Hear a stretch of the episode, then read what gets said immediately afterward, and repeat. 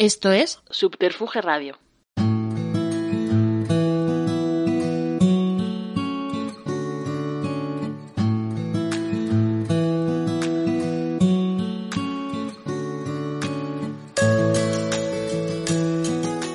Saludos de Juan de Dios Rodríguez y bienvenidos a Estudio 8, el podcast que venimos realizando desde el estudio Alfonso Santisteban en la sede de Subterfuge Radio de la calle Almirante de Madrid, gracias a la amabilidad de Carlos Galán, su CEO y la asistencia técnica de María Muñoz.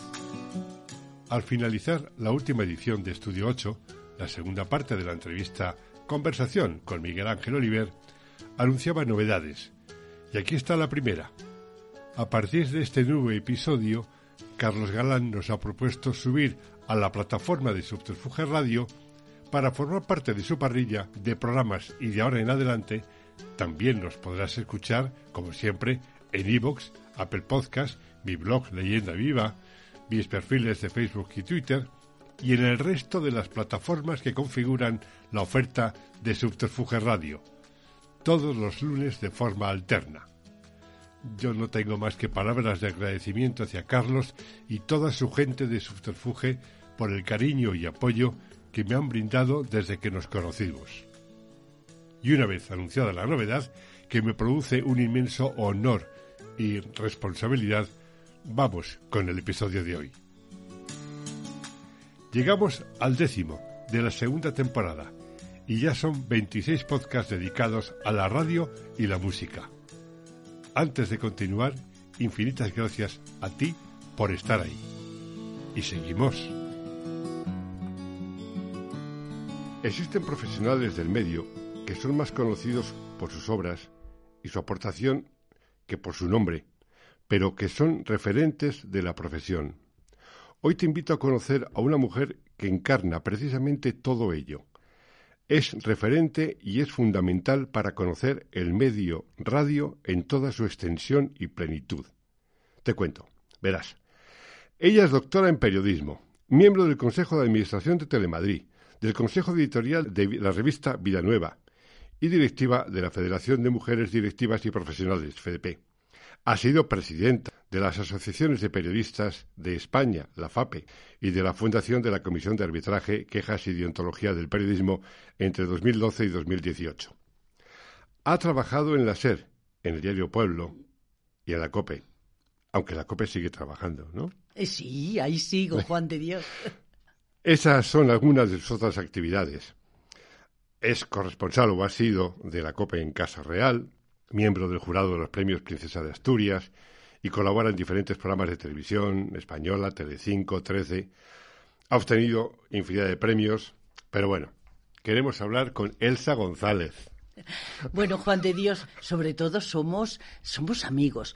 Eh, bueno, nos conocimos eh, hace ya unos años y yo, mm, bueno, eh, te veía como un profesional a imitar en eh, la cadena SER. Me daba gusto cuando presentabas aquellos programas. Fíjate que estábamos en un gabinete de estudios, lo que hoy sería un máster, y nos dirigíamos hacia tu habitáculo, donde dominabas la música de la época. Eras eh, y eres un auténtico personaje, pues eso, eh, a imitar, a imitar siempre.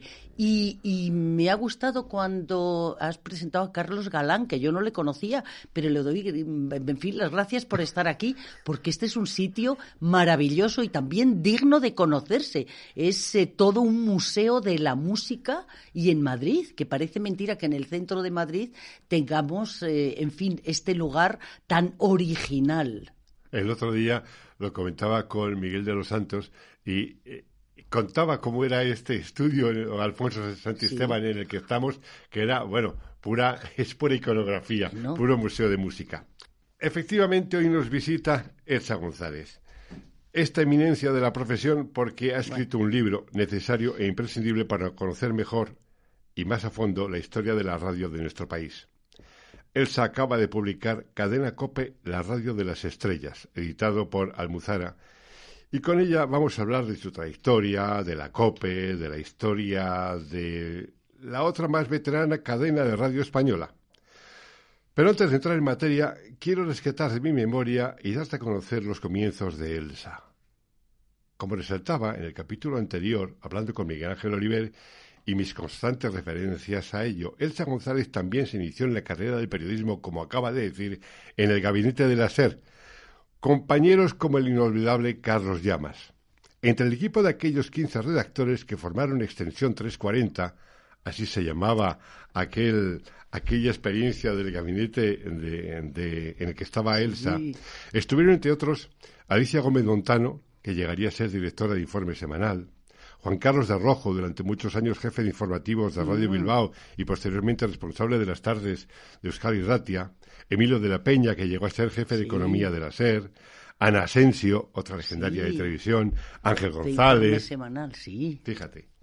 Quiero que escuches algo que te he preparado como una sorpresa. Escucha.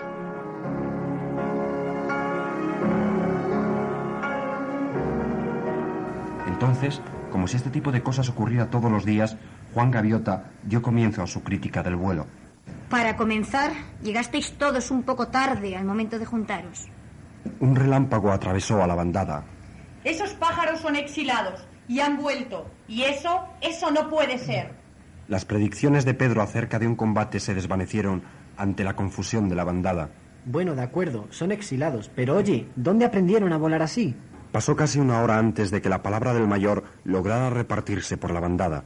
Ignoradlos. Quien hable a un exilado será también un exilado. Quien mire a un exilado viola la ley de la bandada. Espaldas y espaldas de grises plumas rodearon este momento a Juan, quien no dio muestra de darse por aludido. Organizó sus sesiones de prácticas exactamente encima de la playa del Consejo y por primera vez forzó a sus alumnos hasta el límite de sus habilidades. Martín Gaviota, Dices conocer el vuelo lento. Pruébalo primero y alardea después. ¡Vuela! Y de esta manera, nuestro callado y pequeño Martín Alonso Gaviota, paralizado al verse blanco de los disparos de su instructor, se sorprendió a sí mismo al convertirse en un mago de vuelo lento. En la más ligera brisa llegó a curvar sus plumas hasta elevarse sin el menor aleteo, desde la arena hasta las nubes y abajo otra vez. Lo mismo le ocurrió a Carlos Rolando Gaviota, quien voló sobre el gran viento de la montaña a 8.200 metros de altura y volvió, maravillado y feliz y azul de frío, y decidido a llegar aún más alto al otro día. Pedro Gaviota, que amaba como nadie las acrobacias, logró superar su caída en hoja muerta de 16 puntos y al día siguiente, con sus plumas refulgentes de soleada blancura, llegó a su culminación ejecutando un tonel triple que fue observado por más de un ojo furtivo. A toda hora, Juan estaba junto a sus alumnos, enseñando, sugiriendo, presionando, guiando. Voló con ellos contra noche y nube y tormenta, por el puro gozo de volar, mientras la bandada se apelotonaba miserablemente en tierra.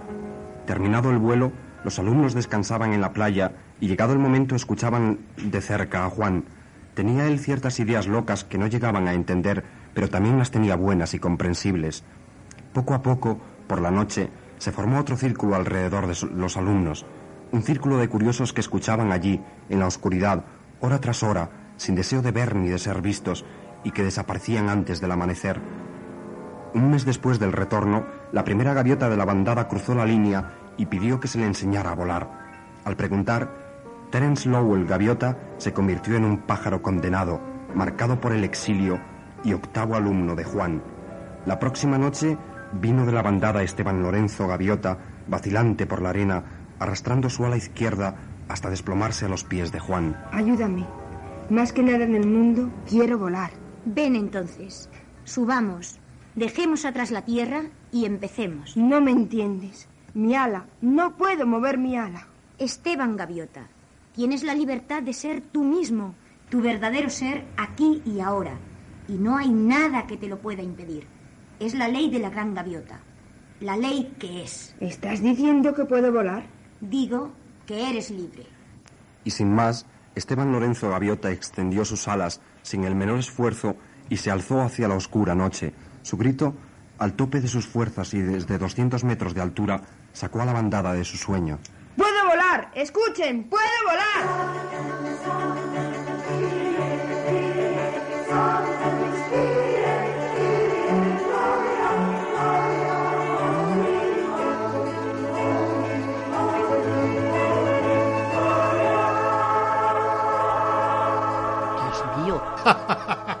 Parece mentira, ¿eh?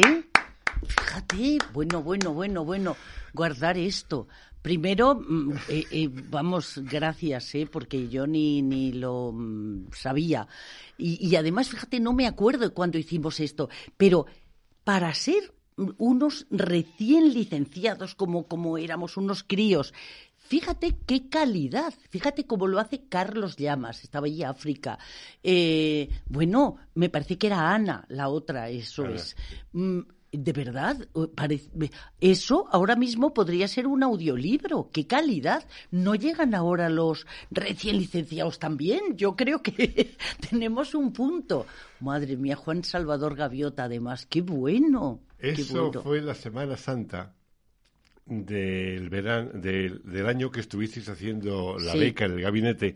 Y Carlos Llamas fue el narrador. Sí, sí, y además lo borda. Y, tú, y tú, Ana Asensio, fuiste, tú fuiste una de las eh, protagonistas de esa, digamos, radionovela que ocupó dos días de jueves y viernes santo de aquella Semana Santa. Entonces, lo tenía guardado y digo, el día que con Elsa se lo voy a poner porque quiero sorprenderla. Pero fíjate, a Carlos, mm, mm, Dios mío, que en paz descanse, me parece mentira. Tardé en verle eh, después eh, años, eh, tardamos, pero teníamos un encuentro en Bilbao, un, eh, me acuerdo también como 15 años después, una de, las veces que fui a Bilbao, me fui a ver a Rojo y Juan Carlos Rojo. Y bueno, teníamos tal encuentro, yo además me llevé muy bien con él, que es como si nos hubiéramos visto ayer. Es impresionante. Y, y, Alicia Gómez Montano, tengo aquí en el teléfono el último mensaje también, unos unas como diez días antes de morir, que, me parece mentira también. Quiero decir que se creó también un vínculo entre todos grande, especialmente siempre por afinidad de algunos, pero, pero, pero todos hicimos, mm, vaya, una, una piña y, fíjate qué calidad.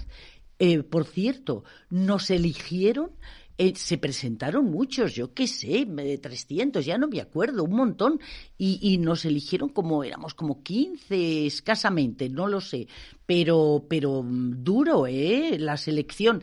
Y en aquel, en aquel especie de, de máster que lo llamaríamos ahora, cobrábamos en lugar de pagar. Y Fernando Utande firmaba aquellas, aquellos cheques. No se me olvidará nunca porque lo pagó Caja Madrid, es verdad. Un acuerdo. Bueno, son de verdad eh, momentos imborrables, gracias, eh, pues esas, de Dios. Esas son las raíces de Delsa González y quería eh, arrancar este podcast con esa pequeña sorpresa. Fíjate, yo todavía, claro, guardo el libro, el que tengo todas las anotaciones del reparto de, de, cómo hicimos el guion, sí, de cómo decimos el reparto de papeles. Quién Tenías mucha paciencia, porque éramos noveles absolutamente y, tú eras eh, una figura, aunque casi compartíamos edad. Pero, pero bueno, en fin, eh, deparabas en nosotros.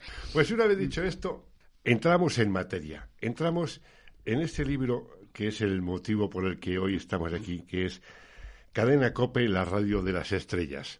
¿No es un contrasentido hablar de la radio de las estrellas cuando es un medio coral? ¿Qué sería de las estrellas sin redactores, técnicos, departamentos de marketing, publicidad, recursos humanos. También lo digo, la estrella lo es porque tiene una personalidad que, que, atrapa y porque las empresas convierten también en estrella determinados personajes para atraer a la audiencia pero en realidad quienes sostienen eh, a la SER, a la COPE y tal, son esos personajes. Es el administrativo, el periodista, el eh, publicitario, en fin, eh, mm, quienes están con un trabajo serio y responsable sosteniendo la emisión cada día y las 24 horas. Pero eh, yo creo que, eh, pues eso, la ciudadanía eh, precisa nombres mm, que le vinculen con una determinada empresa y también personajes con, con una personalidad diferente que marquen una pauta. Y en este caso, fíjate, aunque todos los personajes que sostienen, en este caso a la COPE, son importantes, digo, eh, gente de, de, a pie, lúcida y, y valiosa. Yo sí doy importancia a eh, grandes comunicadores como Luis del Olmo, que es capaz de trasladar mm, eh, un cambio en la radio completamente, la transforma. Luis del Olmo eh, inicia en COPE la renovación de la radio en España, se lee en la contraportada de tu libro. Sí. Nace un nuevo modelo radiofónico que asumirán todas las cadenas. El impulso de un dominico osado, José Luis Gago, transformará unas emisoras sin medios ni futuro en una cadena competitiva. En los años 70 se produce una gran revolución en lo que es la radio musical, pero la radio informativa no se produce hasta el final de esa década, que es cuando eh, las emisoras dejan de tener la obligación de conectar con Radio Nacional y pasan a dar sus propias informaciones. En ese origen de los años 80, es al final de los 70, en el comienzo de los 80, es cuando se produce esa conformación de la COPE. ¿Cómo lo cuentas? En, tu, en sí. la cadena COPE y la radio de las estrellas. Es que hay un personaje que acabas tú de decir, osado de verdad, que es José Luis Gago. José Luis Gago de, Gal, de Val es eh, un periodista vocacional, eh, es un dominico, eh, que eh, cuando llega a eh, distintas empresas, de verdad es un antes y un después, las transforma. Él eh, es el director de Radio Popular de Pamplona y por primera vez se eh, transmiten los encierros. Lo copiarán después todas las emisoras y la televisión. Después llega a Radio Popular de Valladolid y nace algo que se llama la Noche Luminosa en Semana Santa entre el Jueves Santo y el Viernes Santo, algo que copiarán todas las emisoras después. Eh, eh, llega a la cadena COPE que se crea por obligación porque eh, lo marca la nueva normativa. Si no se unen esas emisoras que estaban empobrecidas y con las, de verdad, las arcas vacías, hubiera desaparecido. Entonces se crea una cadena, cadena COPE, que solo lo era en el nombre porque la verdad es que casi no se escuchaba las no era la nada. Las emisoras de Radio Popular Ciudad, sí. Radio Popular Valladolid, Radio Popular de Madrid, Radio Popular. Es. Bien. Eh, ¿Cómo eh, es José Luis Gao quien conforma la cadena. Aquello eran reinos de taifas, me imagino. Completamente. Y además no querían unirse, no tenían ningún interés. Estaban muy pegados a la localidad, en general muy progresistas, y no querían perder su identidad. Pero no tenían ni gestores preparados, ni. Bueno, pues eh, estaban, digamos que, eh, al servicio eh, de eso de la localidad y como para evangelizar, pero, pero de una manera muy social. Eh, había muy poca programación religiosa. Y, y, e intentaron no unirse por todos los medios. Hubieran muerto todas. Mm. Y gracias a José Luis Gago, que consigue contratar al comunicador del momento, eh, que Luis del Olmo ya tenía un cierto nombre. De hecho, se Abandona. había hecho eh, a través de los programas. Protagonistas. Es, eh, o se mueve de costa a costa. Es que eh, eh, tenía un programa que era de costa a costa, me parece que en radio, radio. lo que es ahora Radio 5, Radio, sí, Cadena, radio Cadena, y sí. protagonistas en Radio Nacional. Pero la ley de incompatibilidades eh, le impide mantener esa dos, dualidad sí. y tiene que elegir. Eso supone también que va a ganar menos dinero, que eso también importaba. Pero en cualquier caso, era un hombre eh, con una mm, proyección incluso mental grande eh, con, con, muchas ideas para la radio y se siente constreñido completamente en Radio Nacional. Entonces, esa invitación eh, que le hace José Luis Gago, bueno, pues eh, eh, encuentra mmm, dónde crecer. Y lo que parecía impensable, que aceptó eh, Luis del Olmo ir a unas emisoras. Bueno, es que en Madrid, el Radio Popular de Madrid no se oía. No se oía. Por la noche era un guirigay. ¿Qué crees tú, Aquello era tremendo. ¿Qué crees tú que convenció a Luis del Olmo para aceptar la propuesta de José Luis Gago? Porque Luis del Olmo, efectivamente, a nivel de la red pública estaba consolidado, estaba empezando. Sí.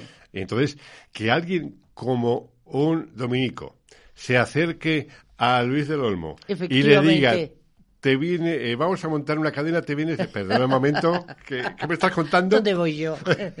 estás loco.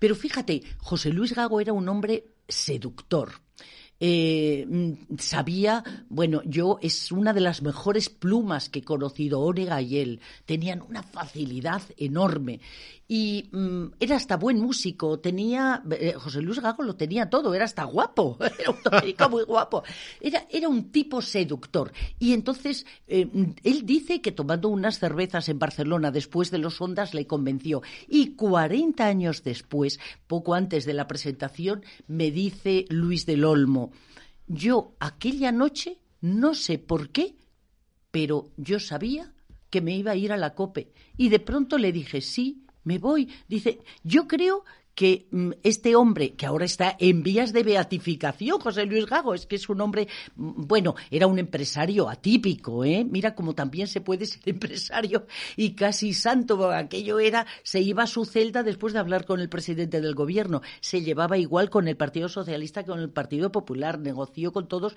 de una manera y era bueno, tenía un grado de humanidad impresionante en, en aquella casa y un sentido del periodismo y de la libertad enorme. Jamás miró un texto antes de emitirse. Yo, aquello, mm, a mí es un hombre que me sorprendió. Y Luis del Olmo, eso lo valoró muchísimo, la libertad que tuvo en la COPE. Hemos dado un salto vertiginoso del gabinete de Elsa González a estar hablando del nacimiento de la COPE porque estamos hablando del libro de Elsa sobre la cadena COPE. Pero lógicamente eh, lo digo para ubicar al que nos exactamente al que nos esté escuchando. No es que queramos obviar pasos previos o posteriores, no, es que se trata de ir ganando tiempo y hay muchos nombres de los que quiero ir hablando con Elsa y y es, y es necesario dar a veces esos saltos porque para eso está el libro. Yo invito a que la gente se acerque a, al libro de Elsa, Cadena Cope, La Radio de las Estrellas, para entender muchas cosas. Luego, si tenemos tiempo, profundizaremos en diferentes aspectos de las competencias que se produjeron a partir de los años 90, principalmente. Bien, yo voy a ir hablando de una serie de nombres. Eh, y en esa medida tú vas a ir centrando porque son el espíritu de ese libro y de la cadena. Hablemos de Eugenio Galdón. Eugenio Galdón, ida y vuelta. O sea, Eugenio Galdón tiene dos etapas en la COPE y en medio, el, paréntesis fue la SER, o sea, fue el Grupo Prisa. Bien, Eugenio Galdón primero y luego el otro. Bueno, es que aquí eh, eh, este libro tiene muchos protagonistas. Algunos son estrellas de la radio y otros son estrellas de la gestión, porque Galdón es una estrella de la gestión. Y, tanto. Y este hombre eh, sale de Moncloa a los 27 años, es el jefe de gabinete de Calvo Sotelo y le capta la COPE para llevar la vicepresidencia ejecutiva, vacía de poder el, cargo de José Luis Gago y la verdad es que le hace una faena tremenda porque eh, eh, José Luis Gago se tiene que marchar porque él llega y dice, vamos a ver, aquí hay que hacer una gestión empresarial. Estamos ya de santos como era José Luis Gago. Gago había dado los primeros pasos, había contratado a Luis del Olmo, había contratado a Encarna para la noche, porque a él no le acababa de convencer para el día, era demasiado populista. Bueno, y llega Galdón y Galdón, mm, claro, ve tanto hueco en aquella cadena y empieza a nombrar nuevos directores, eh, a eh, todo lo que es la parte técnica de la casa, reformarla. Eh, mm, de pronto la COPE en Madrid empieza a oírse porque negocia con el gobierno una nueva potencia potencia y una nueva frecuencia. Que además aquello parecía imposible conseguirla y él lo hizo en meses, al 999. Y de pronto ya la COPE se escucha. Bueno, cambia, la verdad es que hace una gestión que pasado el tiempo fue esencial, porque modernizó la COPE. Y justamente él está apenas año y medio. Y en una semana pasa, imaginaos, el lunes es el vicepresidente ejecutivo de la COPE y a finales de semana, el viernes, es el director general de la cadena SER. Esa gestión de Eugenio Galdón en ese año y medio en la COPE es lo que hace que Polanco le llame, porque se encuentra también en una situación en que la SER estaba en una época también decimonónica. Decimonónica completamente y con otro agravante.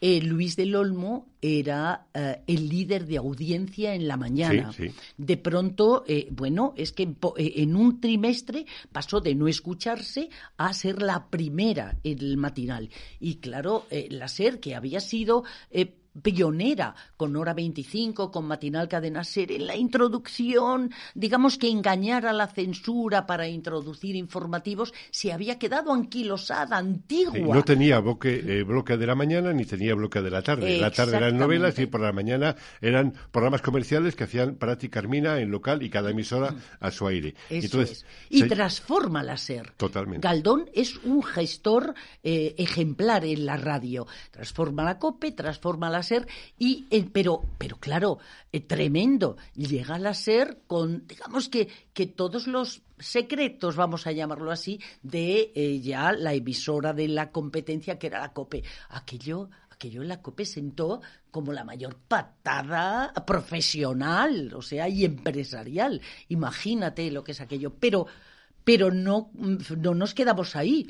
Está unos años en la SER y de, eh, sale de Seis, siete años, incluso Sí, llegó hasta Sogecable, efectivamente, y luego Sí, vuelve, eso. efectivamente. Y de pronto la COPE vuelve a contratarle a través de una empresa intermedia, pero Sí. da igual, va a ser el ejecutivo que y además no solo el ejecutivo que mande eh, os- que mande mm, desde el punto de vista profesional, sino también empresarial, porque entra en el accionariado. O sea, tremendo. Yo creo que pocos casos se han mm, eh, mm, eh, producido de esa manera. Y él es el que después contrata a José María García, Antonio Herrero y demás en la COPE. Otro personaje, histórico también, Bernardo Herráez.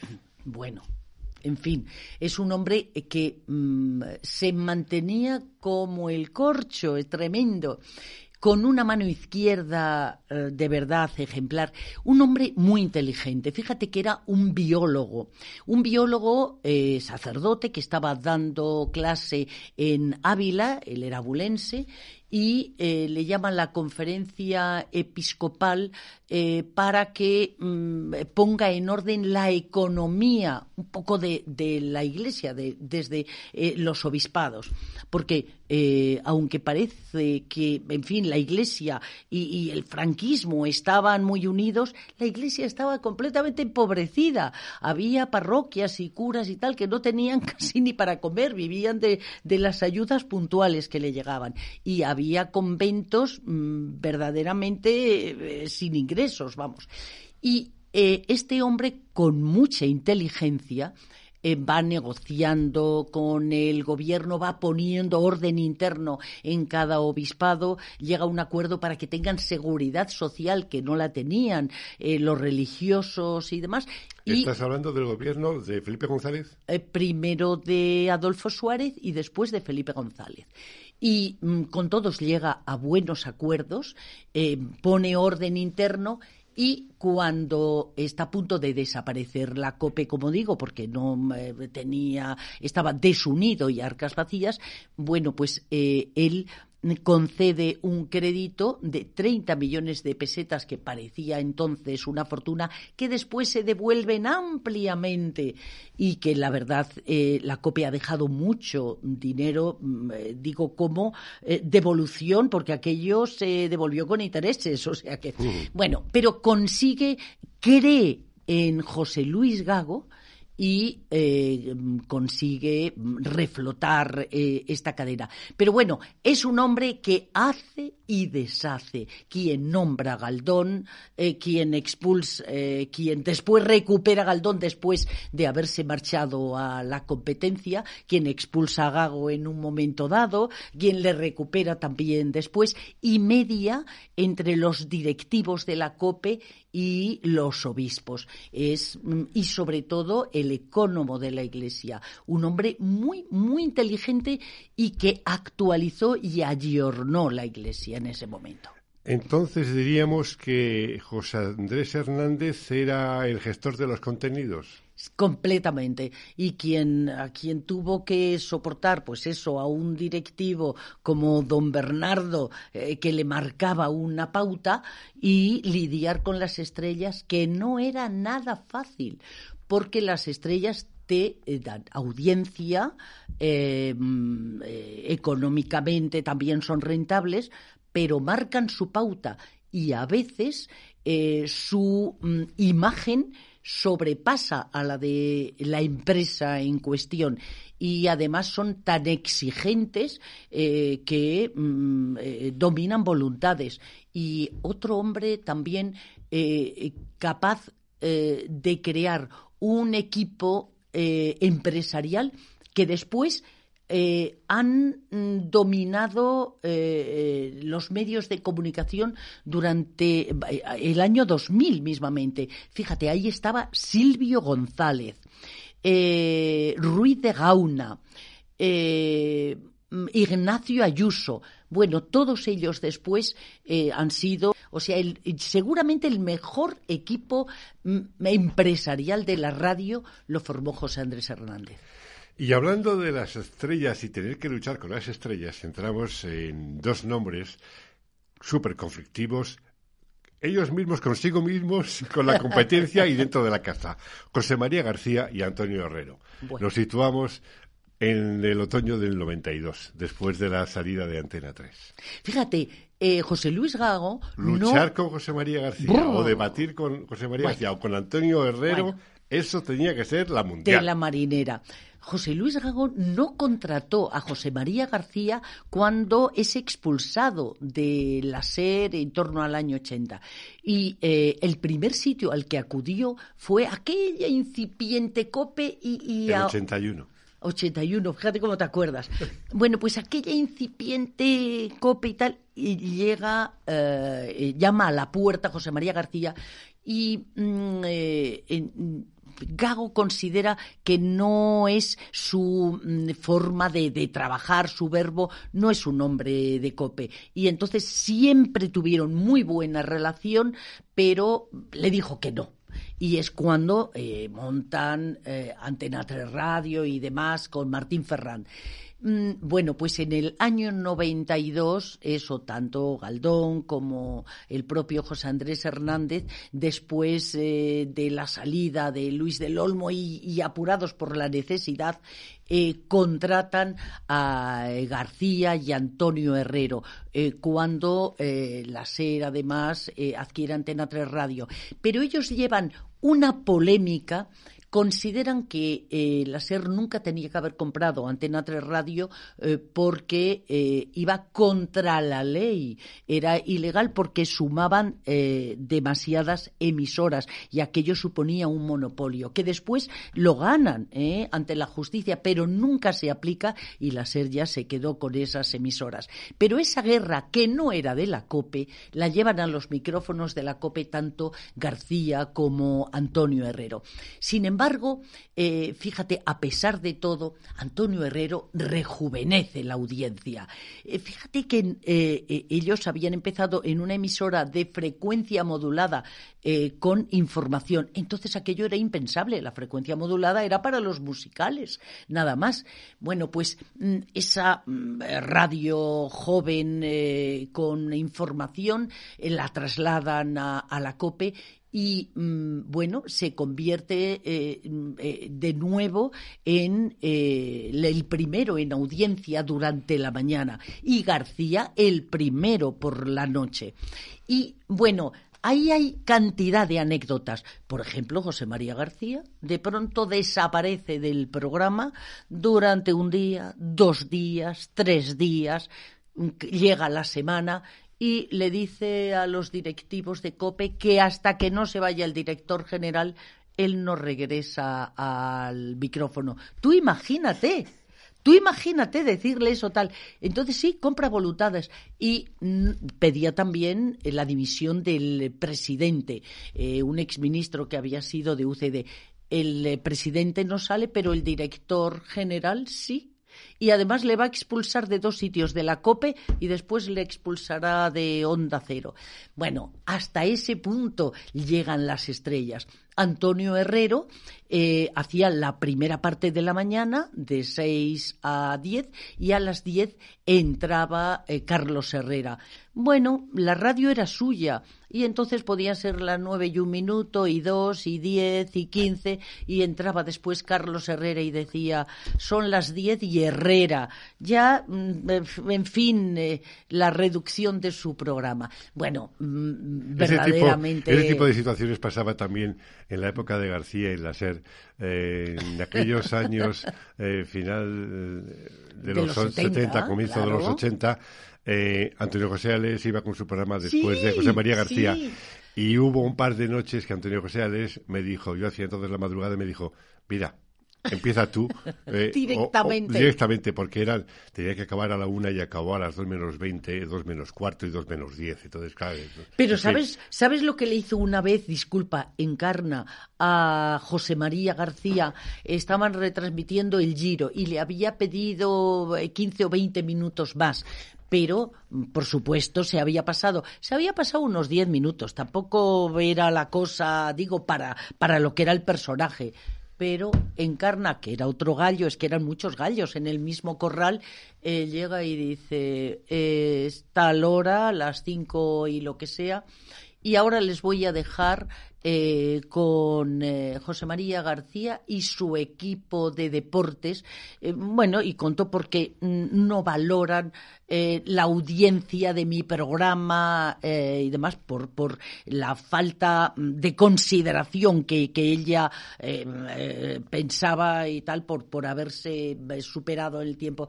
Y entonces despidió a los dos minutos después de saludar y tuvo que retomar García el programa como pudo después de haber despedido. Ese es un tema eh, sobre la gestión de las estrellas que sí quería comentar contigo, al menos, eh, si no de forma profunda, sí concisa o mencionarlo. Es decir, hasta qué punto ese tipo de acuerdos con grandes estrellas o con las productoras de las grandes estrellas no entra en discusión y en conflicto realmente con la cadena y con su mm, protagonismo realmente como medio de comunicación. Es decir, entregar, alquilar la, la, antena a una serie de estrellas en beneficio de una gestión no deja de ser digamos, negativo para el propio medio, porque puede descontrolar, generar disfunciones en el oyente, ¿no?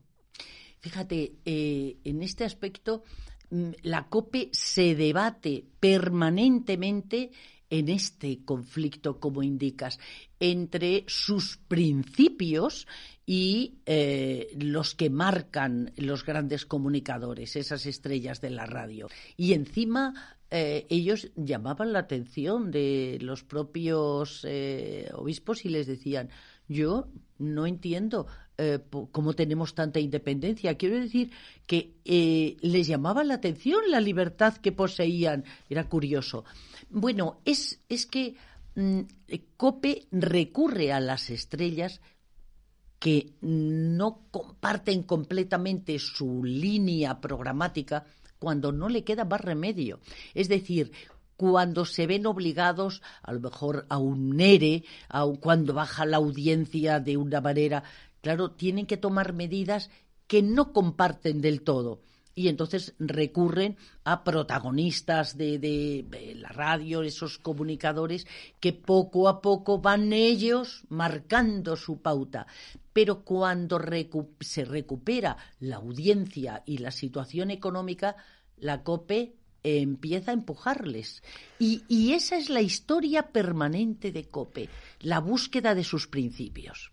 Hay un, hay un periodo, mm, para mí, hay dos periodos para mí muy, duros, muy, muy oscuros en la historia de la radio de este país y son la lucha García de la Morena y otra es eh, Jiménez los Santos, Grupo Prisa.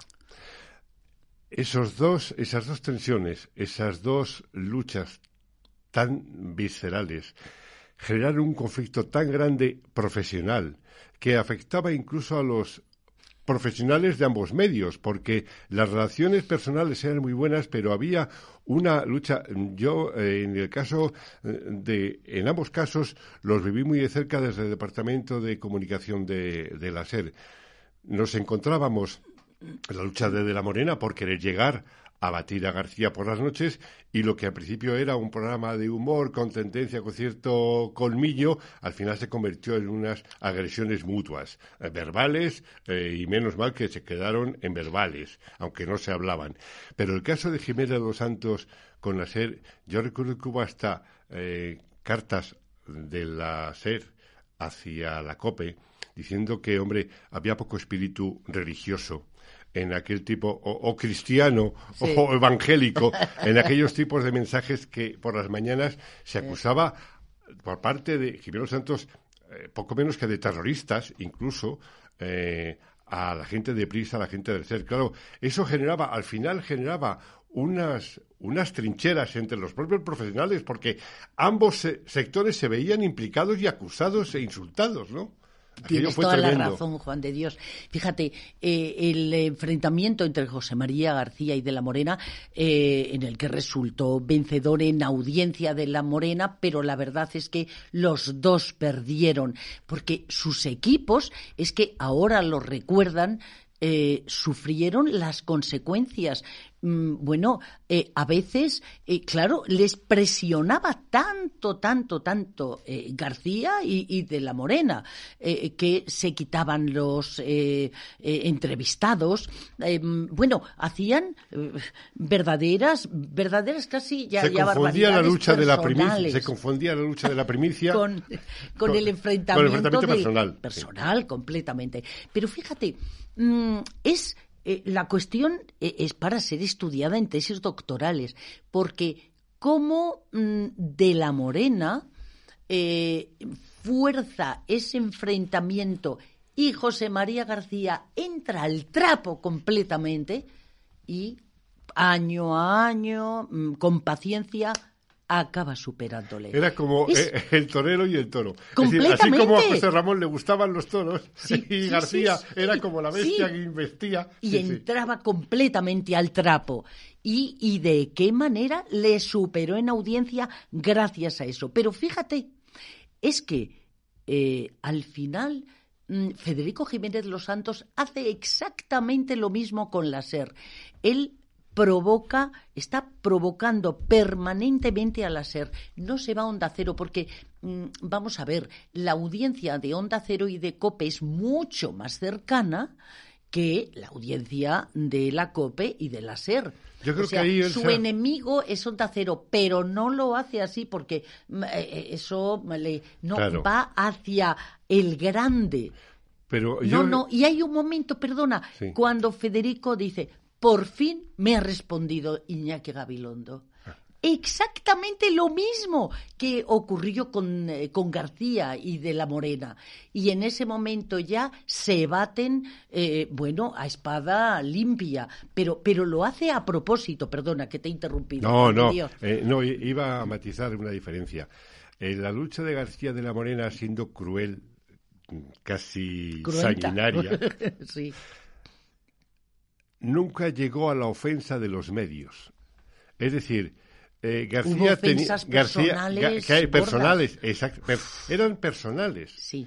García tenía su cosa contra el grupo Prisa por aquello de la salida de Antena 3, bien, pero la lucha suya era contra. Llegó a ser, primero quizá con el grupo, pero sobre todo con De la Morena. En el caso de Federico Jiménez Santos siempre fue contra el grupo y contra la serie y contra Prisa. Es decir, pero hasta insultos. Eh, fue, fue más grave, quiero decir, lo de Jiménez Santos eh, que lo de García, porque incluso, fíjate, con el paso de los años, García en entrevistas posteriores, actuales y demás, habla de cuando se fue la SER, cómo llegó, ha mantenido su criterio, pero ya sus planteamientos, incluso cuando ha coincidido con De la Morena, han sido, digamos, más profesionales y no ha habido esa agresividad que que por ejemplo mm, De Santos ha, mantenido, ¿no? Pero bueno, como no vamos a profundizar en ello, porque esto da lo que da, efectivamente, yo invito a la gente que lea.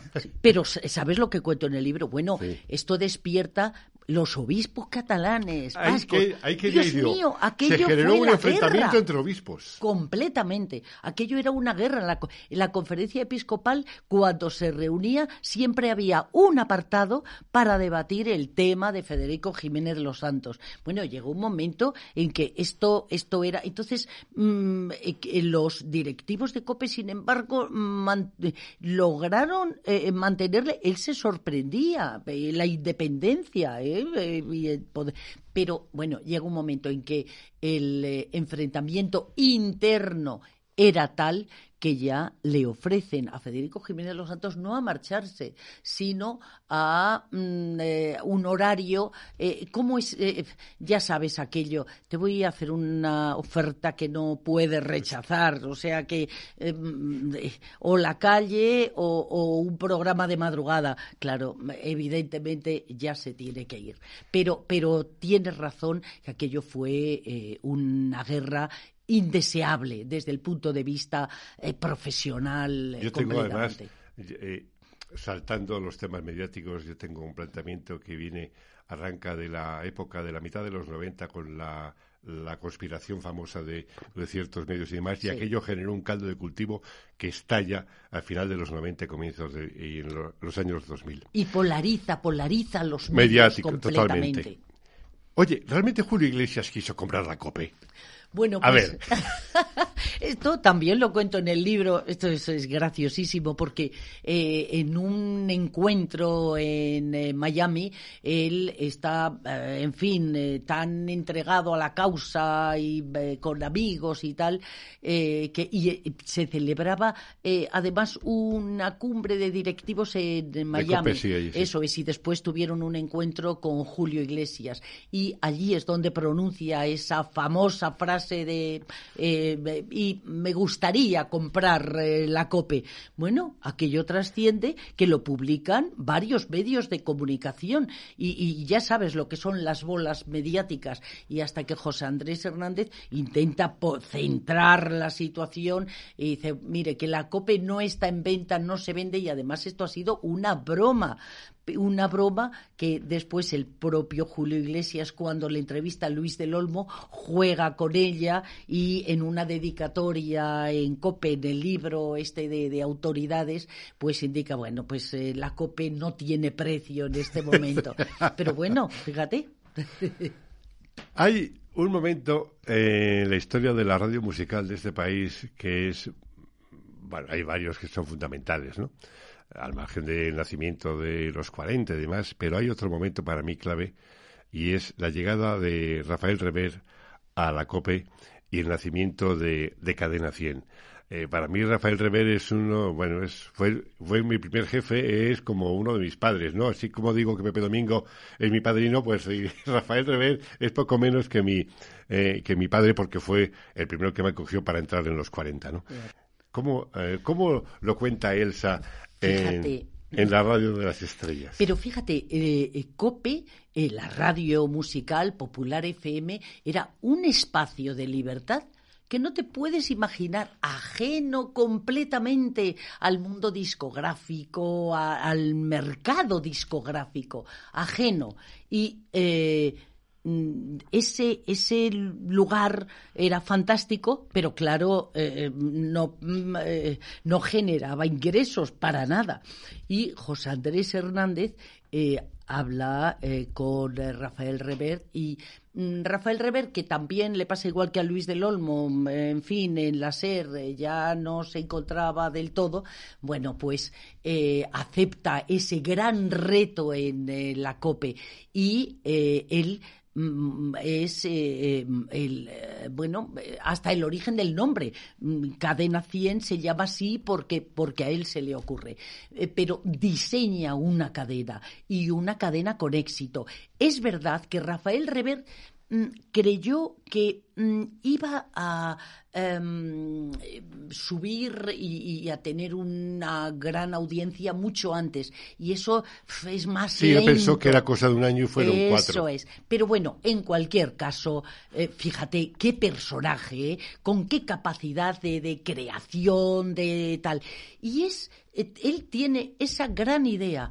De mm, lo que eran los programas que nacen en COPE, precisamente los grandes bloques, con entretenimiento y con información, eh, con desconexiones eh, locales, eh, con em, la participación del oyente esa radio participativa y tal de onda media, la, bueno, pues la traslada a la frecuencia modular, la traslada a la radio musical. A la radio musical. Eso es. Yo me imagino que las peleas de Rafa Rever con las emisoras para que no dieran partidos de fútbol por la FM. Y que se porque eso lo vivió con los 40, lo pasó, eh, le pasó en la SER hasta que se convencieron todos los directores de que la FM era para la música y los partidos ya se dieran desconexiones para no los locales. No llegaron a convencerse. En la cadena 100 eh, tampoco. Gracias a la técnica. Ah, Cuando ya la tecnología, no el vía satélite, claro cuando ya no pueden hacer lo que quieren y desde y la cadena es la que marca la pauta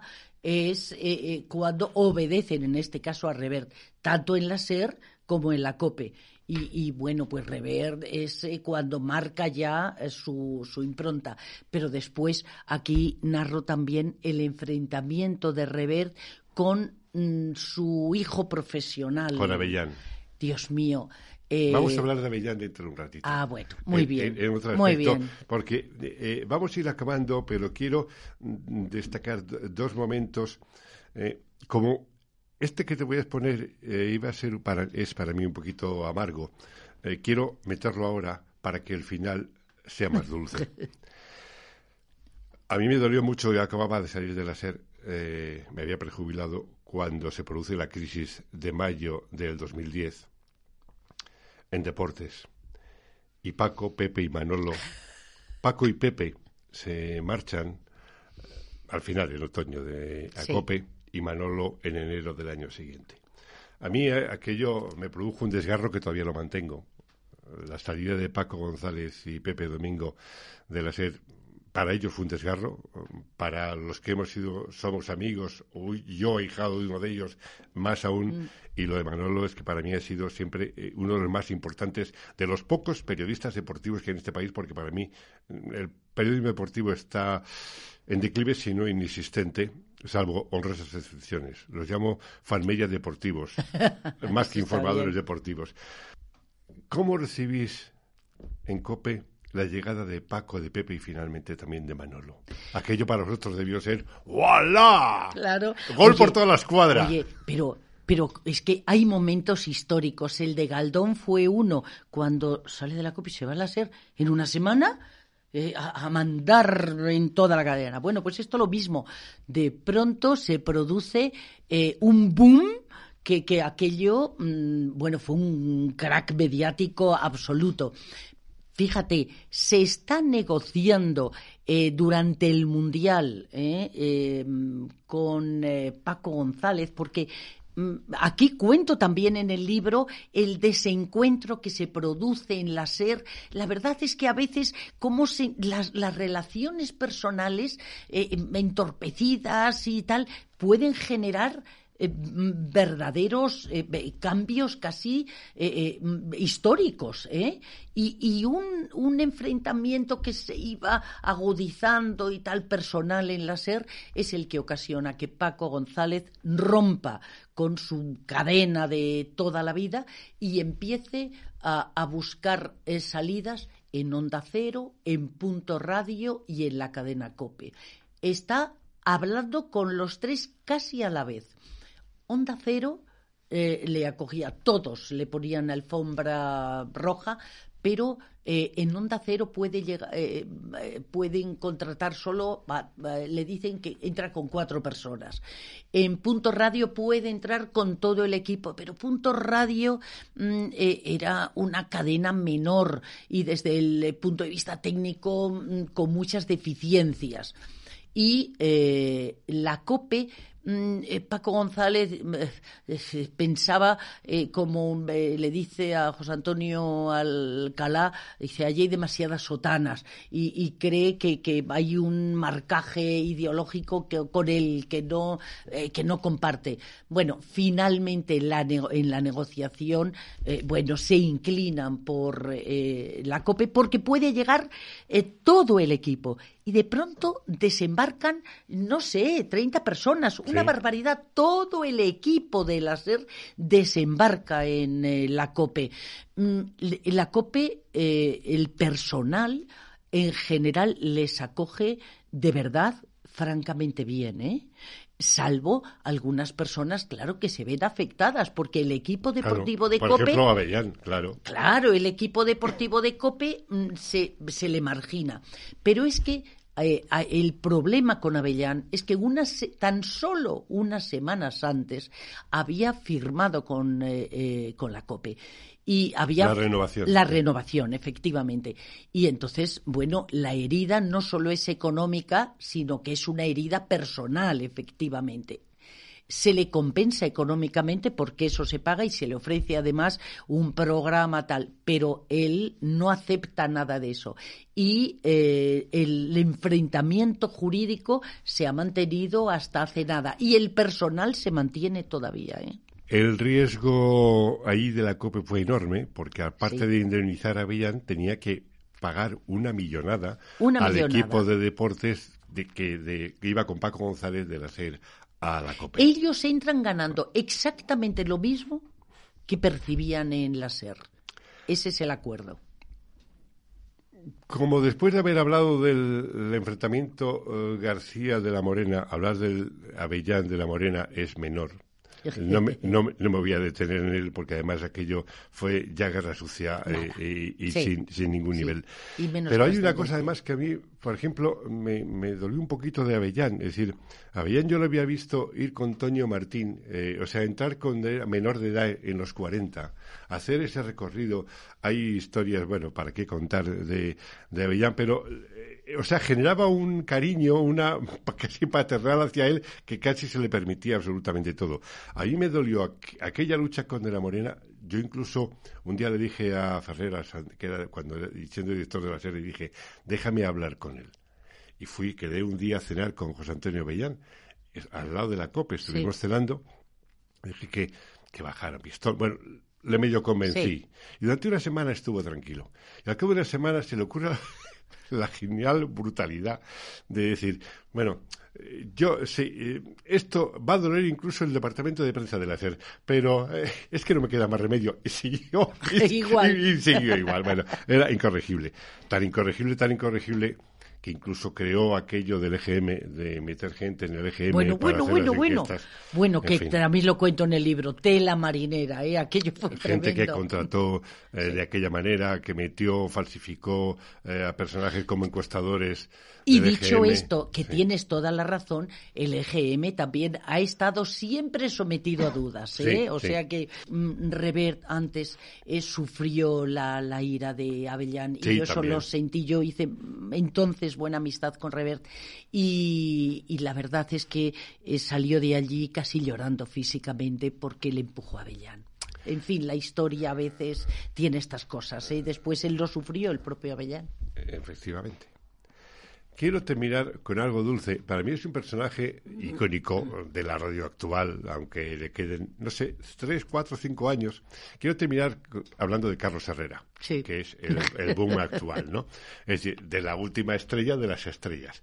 Entonces, uno ante Carlos Herrera, uno lo ha visto cuando estuvo en la haciendo las coplas de miser, Eso es. antes tomando un café hablábamos de, del personaje, ya había estado en la COPE, vino a ser, luego vuelve a la COPE, ahora está ya consolidado. Carlos Herrera, ese personaje. Ese personaje es todo un mundo, es todo un libro. bueno, Carlos Herrera a veces es el personaje de sí mismo, es tremendo. Pero fíjate, eh, en COPE siempre le han considerado eh, un hombre de la casa.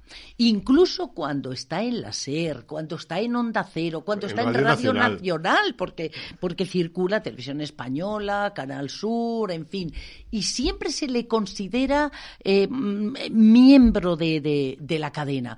Eh, durante todos esos años que está fuera, bueno, regresan dos ocasiones, por eso le llamo el Guadiana de la COPE, porque llega en tres ocasiones, llega, se marcha, vuelve, en fin.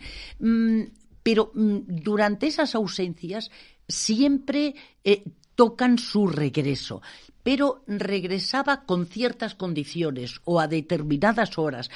Y sin embargo, cuando regresa en 2015, vuelve mm, con todas las condiciones que él plantea. Es decir, la entrega, digamos que de la casa es total. Es verdad que es un hombre mm, eh, con eh, un, eh, una línea editorial, digamos que parecida a, la de la propia cadena, con lo cual no hay muchas divergencias, no, no es difícil casarles, pero ahí ya regresa y él sí dice, yo voy de seis de la madrugada a una, chapó. Si yo los viernes a las diez de la mañana despido, también.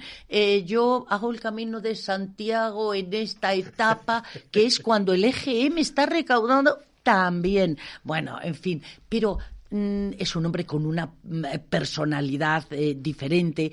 Mm, marcando su pauta y su línea editorial, pero al mismo tiempo con ese gracejo y esa gracia capaz de reunir a José María García, a Gabilondo eh, y él eh, los días que se celebra el Día Mundial de la Radio. Eh, es decir, con, con una mirada plural y eso es muy importante, de verdad. Y una proyección en estos momentos todavía grande eh, porque mm, eh, recuperemos los senior. Es una edad, eh, una programación joven, aunque tenga sesenta y bastantes años.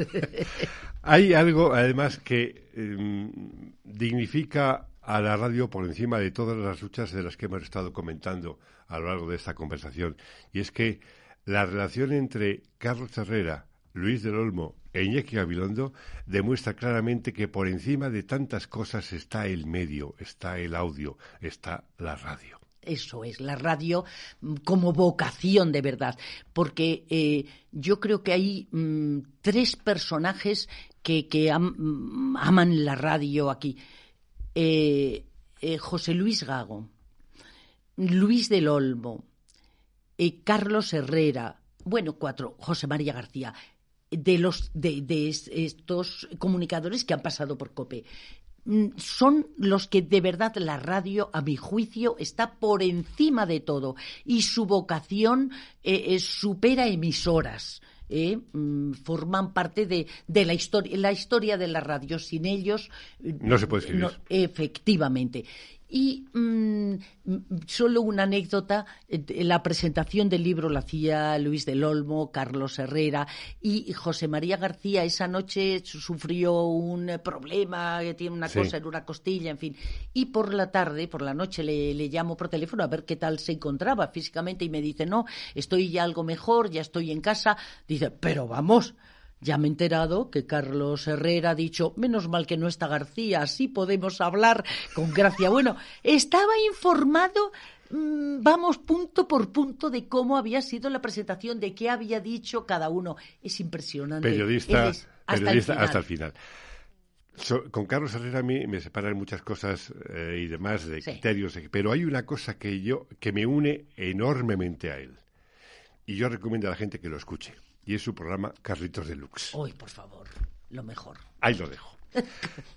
y si quieres saber, ya sabes lo que tienes que hacer. Carritos Deluxe. Yo soy una rockera, ¿eh? o sea que es que le escucho muchísimo. Bueno, y esa rockera, para cerrar ya, ya terminamos. ¿Cómo es la vida profesional de la rockera Elsa González? Ahora, hoy. Pues mira, no paro. Sigo eh, participando en debates en la universidad. Eh, yo he dado clase durante muchos años eh, en la Facultad de Periodismo, pero no tengo vocación docente y en cuanto no he necesitado el dinero lo he dejado. Bueno, tampoco es que a ellos me sobre nada, pero entiéndeme.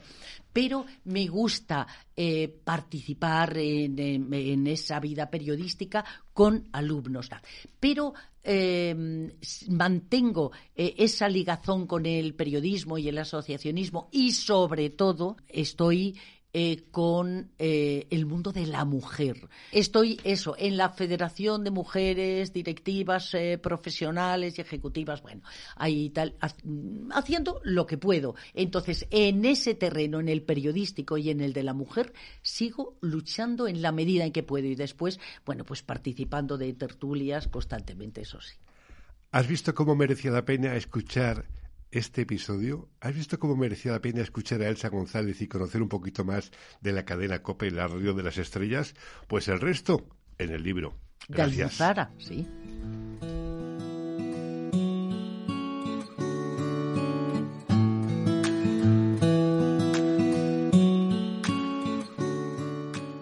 Así ha quedado patente la fortaleza comunicativa y el espíritu de una mujer defensora de la radio, del medio, con empuje y energía.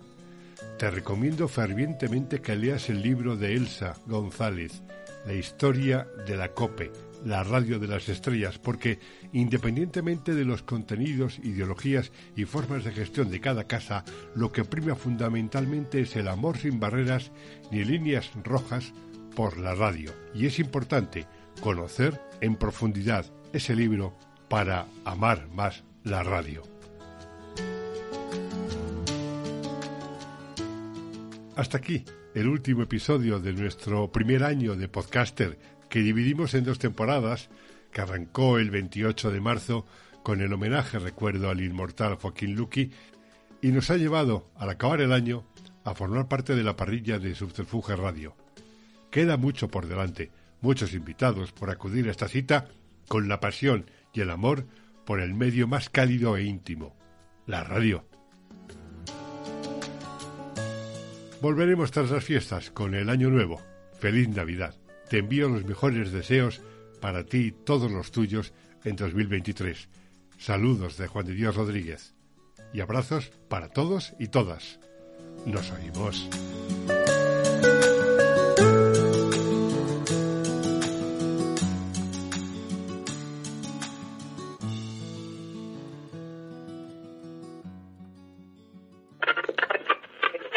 Esto es Subterfuge Radio.